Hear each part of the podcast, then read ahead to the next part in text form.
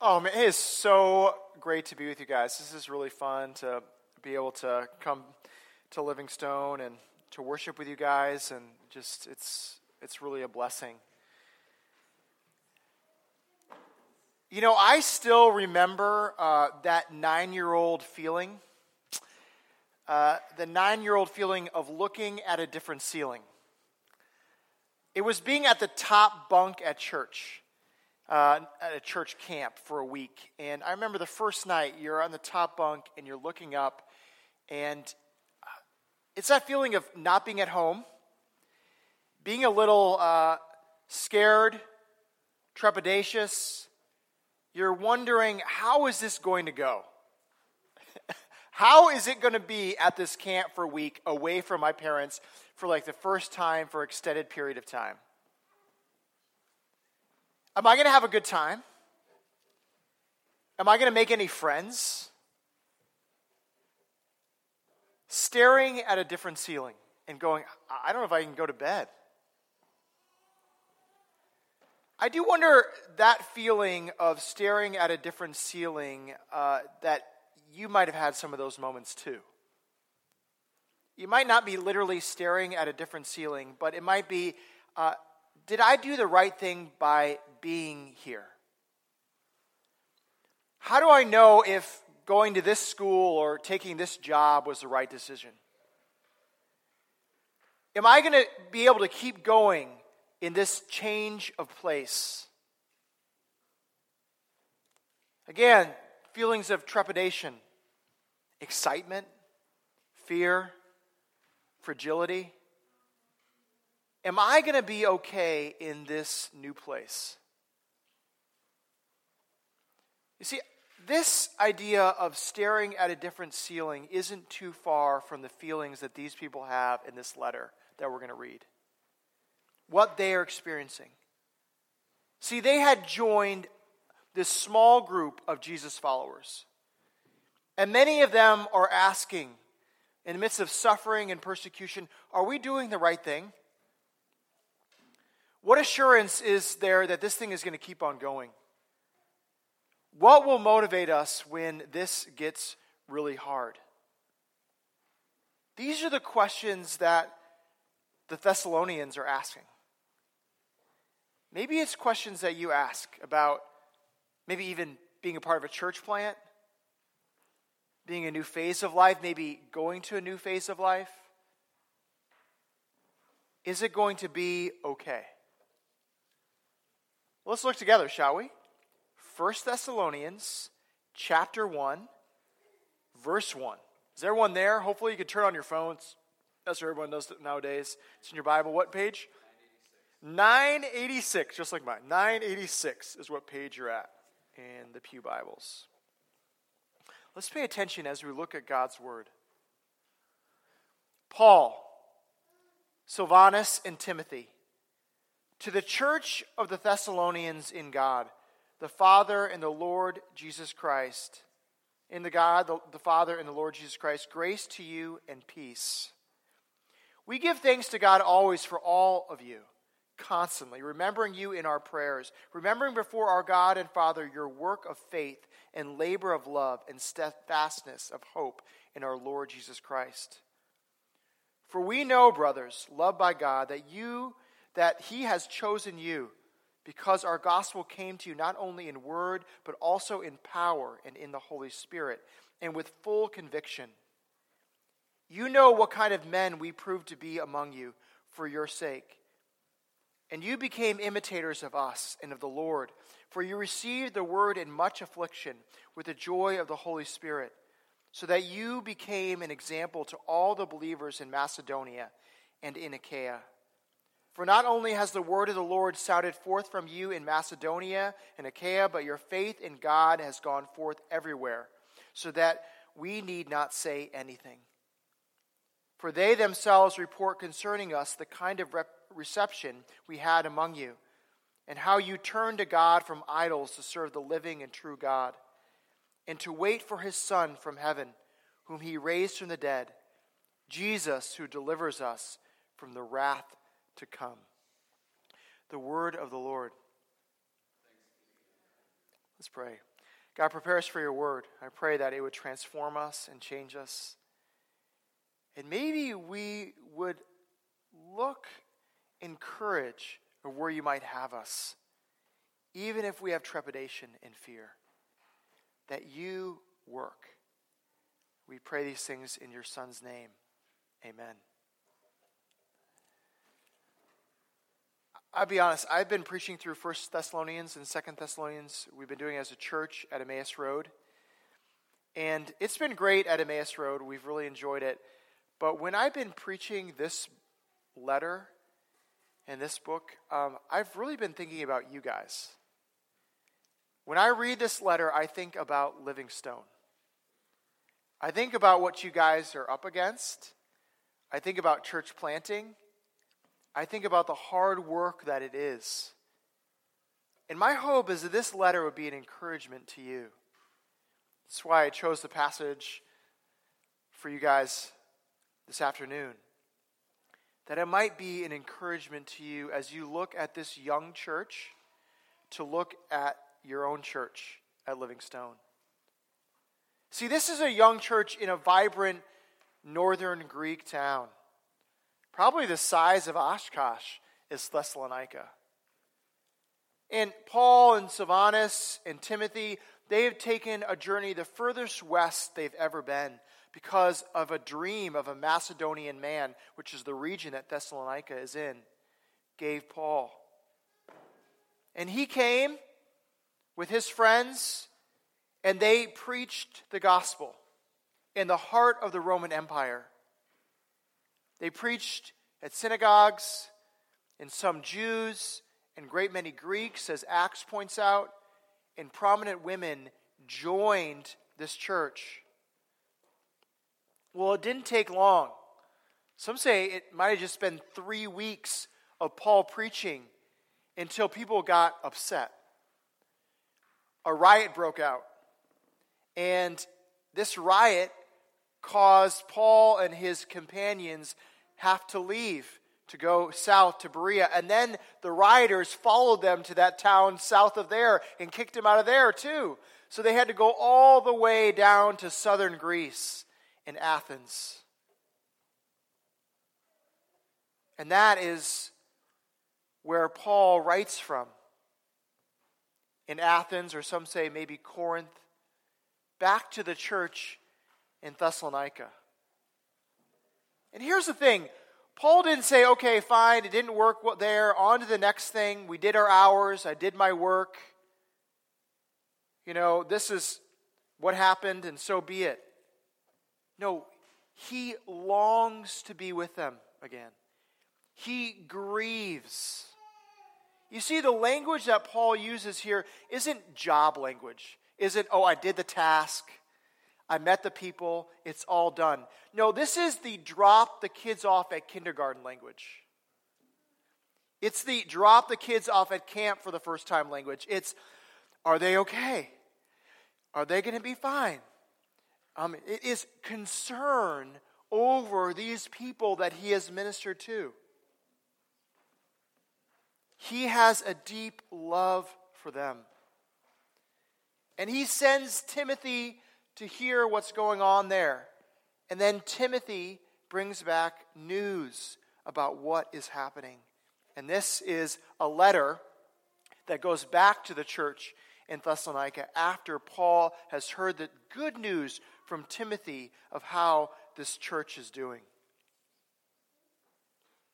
See, Paul, in his separation of just maybe being with these people three weeks or a few months, is wondering are they going to be okay? They've been persecuted. They've been socially ostracized at times. And he is wondering, will they be fine? And this is what news he gets back that they are thriving, that they are doing well. And because he hears this, he gives thanks to God. He praises God for what has happened. This is probably the longest thanksgiving that Paul ever gives in all of his letters, is this one in the letter to the Thessalonians. And you see his praise to these to God for these people and what is who he has is a full orbed view of who God is. What does he say in verse 3? Remembering before our God and Father your work of faith and labor of love and steadfastness of hope in our Lord Jesus Christ. Just a little apologetic side note. Many people argue that Trinitarian thinking or a high Christology, that Christ was God, was something that happened maybe a hundred years later after Christ. Here we have a letter that maybe had been written 15 years after the resurrection. That already the church has a high view of Christ, that he is equal with God, in a Trinitarian view of God the Father, the Son, and the Holy Spirit. From the beginning, the church believed this was God, Christ, that rose from the dead. And Paul is acknowledging that, that belief that is true in the church from the very beginning of the church, not something that was created over time. And in his thanksgiving, in his thankfulness, Paul gives the trifecta of Christian virtues. We see it in 1 Corinthians, but here first in 1 Thessalonians faith, hope, and love. Let's look again to it. It says, I, we thank God for the works of faith and labor of love and steadfastness of hope in our Lord Jesus Christ. This is what Paul is amazed about.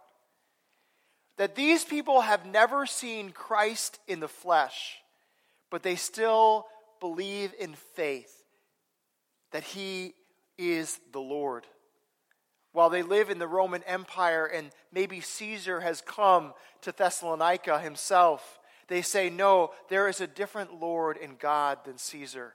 It is Christ. So he's amazed at their faith. Next, he's amazed of their labor of love. You have to realize that this time, a lot of the citizens that lived in Thessalonica lived in the patronage system, meaning if they just followed a certain wealthy individual in Thessalonica, they would receive living wages from these people. If they praised these high Roman citizens, that they would be able to receive a living. That's all they had to do. And Paul saying, no, you labor apart from this patronage system. You work. You have removed yourself from the Roman cult. And lastly, he sees that they have hope in our Lord Jesus Christ. Here are people that have been persecuted, that have lost major esteem in their culture, but they still have hope. This is what makes it the most breathtaking for Paul and Timothy and Silas. That they're not even there and this is happening. They're not even present, and these amazing things are happening in this community. I call this letter putting church planters in their place letter. That's what this letter is. It puts church planters in their place. To know this, that even with all their great preaching, all their great work, all their great strategies, God still works. You know, maybe Josh has noticed this. I, have started to notice over the past couple years at Emmaus Road, where you know you're wearing so many different hats as a church planter, that one day you just look at what's happening, and you realize it's not your work but it's God working in the people of what's happening. Conversations, conversions, people coming to know the Lord. This is God's work. That you can show up and worship happens. This is very amazing in church planting for one reason. You know, here, there's no virtual reality. There's no major light show here. Isn't some crazy, amazing coffee that's just was served during the snack break. I love the gluten free pretzels. I thought they were amazing. That's great. I love that. But it's nothing extraordinary. And for some people, they say, well, what's the big deal? What the big deal is, is that Christ is present, that He's real, that He's working. That is what makes it amazing. This is work produced by faith, labor prompted by love, endurance inspired by hope. It can't be explained by sociology or political realities or great promoters. No, what Paul is saying is, I'm thanking God because this is happening through the work of His Spirit. That is what is happening.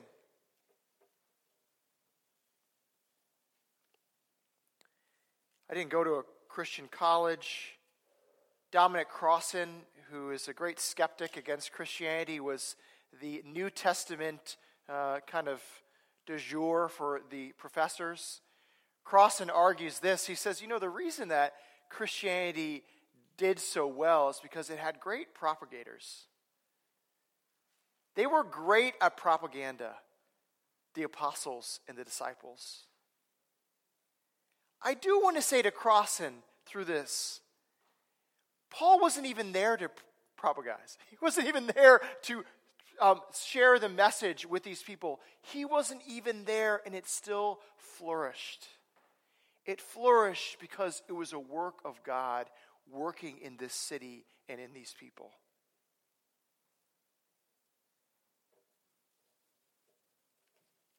I wonder do you hold on to that? That you don't have to have some crazy light show. You don't have to have some crazy performance. That the work that needs to be done in this city is a work of God. It's by His power. Just talking to Zach, this is a city that has its issues.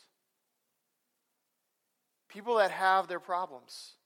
Layers upon layers of issues and family dynamics. Do you think an amazing light show is going to change things for them? Do you think an amazing gluten free um, hors d'oeuvres is going to make things change? No, this is a work of God in people's hearts that will be able to change the layers of sin and issues that have in people's lives. And you get to be a part of it. You get to be on the ground floor of something like that. That is exciting. Be encouraged. This is Paul writing to Oshkosh. He's writing to you. I'm not there, but God is, and He's working.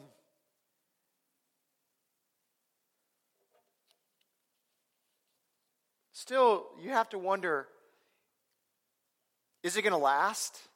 This church? It's in such a fragile state. Is this just a fad? Is this genuine what is happening? Look with me in verse 4. It says this. It says, For we know, brothers, loved by God, that He has chosen you. You see, Paul is using Old Testament language. Constantly through the Old Testament, it talks about Israel being chosen, being called out, and God's love for them. Why was Israel chosen? Why were they called out? Because they were numerous? No. Because they had an amazing piece of land? No, not really. If you've ever been to Israel, you realize no.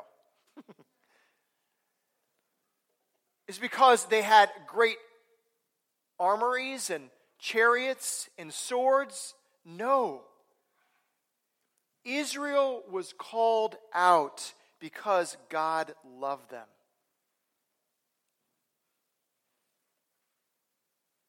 Why were these people called out? These Christians that have converted in Thessalonica because they had great faith, great hope, great love. No, they were called out because they were loved by God. What does First John say? We love because he first loved us.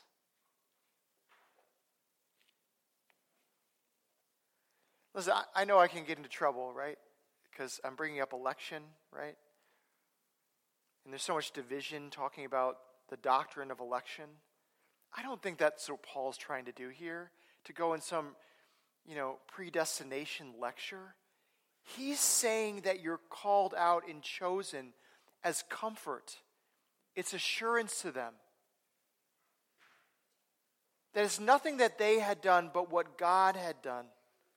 That in the midst of this suffering and this persecution and all that they're facing, to know that what encourages them is not that they are thriving as a church and being huge numbers. No, it's because what God had done for them, that He had chosen them. The Roman Empire was so much greater, with more educated people, more established people. But these people have their hope not in that empire, but their assurance comes from God.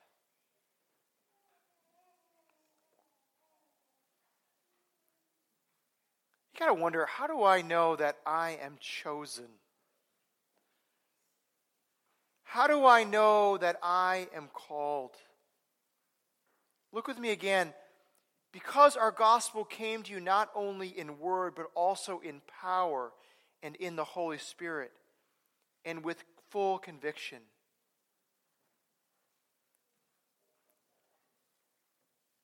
You see, we know that we're called when we know something happens in us. I think I want to go back to that new ceiling feeling. That is it going to be okay? Am I going to make it? See, it's in that moment that the ground starts to shake.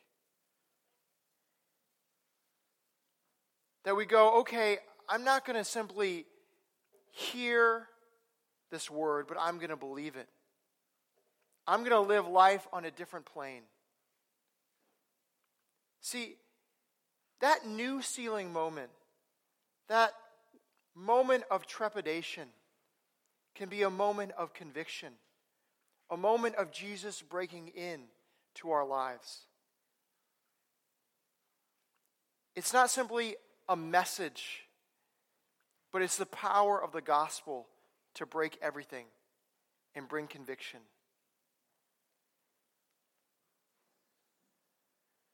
I got a picture of this this week. It's actually was a few months ago. I was with a gathering of elders and deacons. It's kind of what Presbyterians do at times. And I sat at a table with two guys from Milwaukee. One guy was just tatted up, and the other guy was clean cut. And I guess they belong they belong to the same church. They're both deacons at their church, and just hearing their story. One was a lawyer from Virginia. He had moved back to Milwaukee, and he talked about how he had that new ceiling moment going to church, going back to church after going for a long time. He just felt he was a legalist. He had everything in his life in control. And he said, You know what? God started to convict me that my life was not put together by being a lawyer or being established or being great, but as being established by Him. He rocked me to my core, so I changed. And then this was his friend that he was eating with. And his, his friend said this. He's a machinist. And uh, he was uh, he was into drugs and all these kind of things. And one day, uh, a guy that dropped off drugs at his apartment dropped off a Bible at the same time, which is ironic. It's another story. But he started reading the Bible.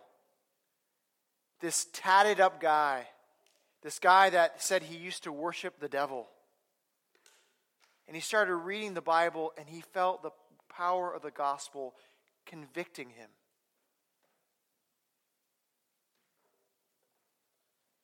And what I found the most intriguing thing about these stories, there are two great stories. It's great about conversion stories and all things. But what I found the most compelling is that these two guys were right next to each other, calling each other brothers, serving together as deacons. That showed the power of the gospel working. And it was just mind boggling for me. That their assurance didn't come in their knowledge, their bad backgrounds, their good background. It came from a calling from God with power and conviction. You know, these two guys might look fragile in the world's economy. But the truth is, what I saw on that Saturday morning is two men stable in God's economy.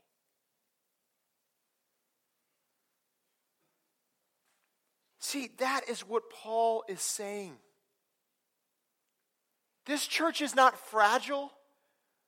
This church is not a church that is just has is like a small group of people within the Roman Empire. No, this is a church that has been called out by God, that has been chosen by them.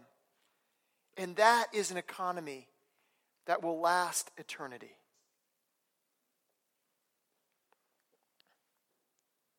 Well, Paul goes on and talks in this passage. He talks about the overflow of the gospel from this church. That the word started spreading. And he started hearing in southern Greece what was going on in this church. That other people were talking about the gospel working in this church in Thessalonica. That they had joy in the midst of affliction that these people had turned from idols, that they had hope in what was to come. And this is just an amazing power that is happening in this community. And Paul uses words like conviction and power and conversion language.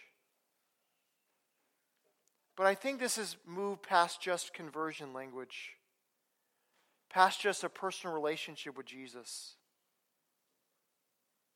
It's more than just if you know your Bibles or the message. No, we're seeing these people live it out. They are filled with joy. They turn from idols and they look to the hope to come. You know, John Calvin talks about our hearts are idol factories. That in our comfortableness, we create things that bring us ultimate hope. Continue to create things in us.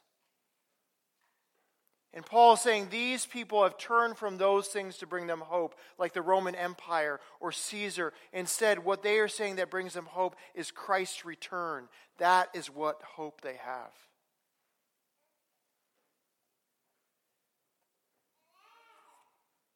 I do want to ask you a question as this young church. Is there something, if you didn't get it, you would lose hope? If there is something that you didn't get, you would lose hope. Josh, like this place would be totally full. If it's not fully, totally full in one year, you would lose hope. If you guys say, you know, if my kids don't make it into this program or that school, I would lose hope. If, I don't get this raise, or if I don't get this mortgage, or if I don't get this house, I would lose hope. I do wonder if those things didn't happen. Would you say, I don't know if this life is worth it? And here these people say, We have turned from all those things. We have turned from something that will give us hope that is everlasting. This church was persecuted, it was fragile, it was little, but they had joy, they had assurance, they had much because they identified themselves with the person that gives ultimate hope, something that would never fade or never perish Christ.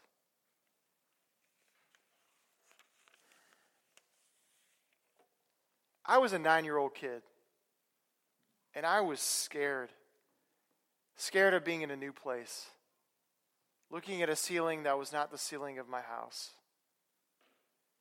And I remember the counselors, I think it was like the fourth or fifth night, they would take each of the kids out to talk about Jesus or Christ or whatever. And I, I went and they asked just us to lay on the ground and look up at the sky. And it was in the Ozarks of Missouri, so the stars were just amazing. They were overwhelming. And in that, they said, if God created all of this and made all of these stars, that is the creator of the universe. What do you think that He loves you and cares for you? That took an insecure nine year old kid and just rocked me to my core. To know that I was loved by God that created all these things. I wonder maybe we need to look at a different ceiling. maybe we need to look at a different hope. Maybe if we get that right perspective, maybe if we look to Him that in the midst of fragility, in the midst of a small church, and this might seem something that you might be scared or fearful of, that there is hope, that there is perseverance, that there is a way forward. Let me pray. Heavenly Father, maybe uh, Thessalonica is not far from Oshkosh in this church. Maybe this letter is as much needed for them as it is for us. Maybe we need to see the encouragement that you gave them is the same encouragement that you are giving us. And God, I pray that this body would look in faith and hope and love and know they had been called and chosen by you. And through that, they would reach this city with the gospel. We pray these things in your Son's name. Amen.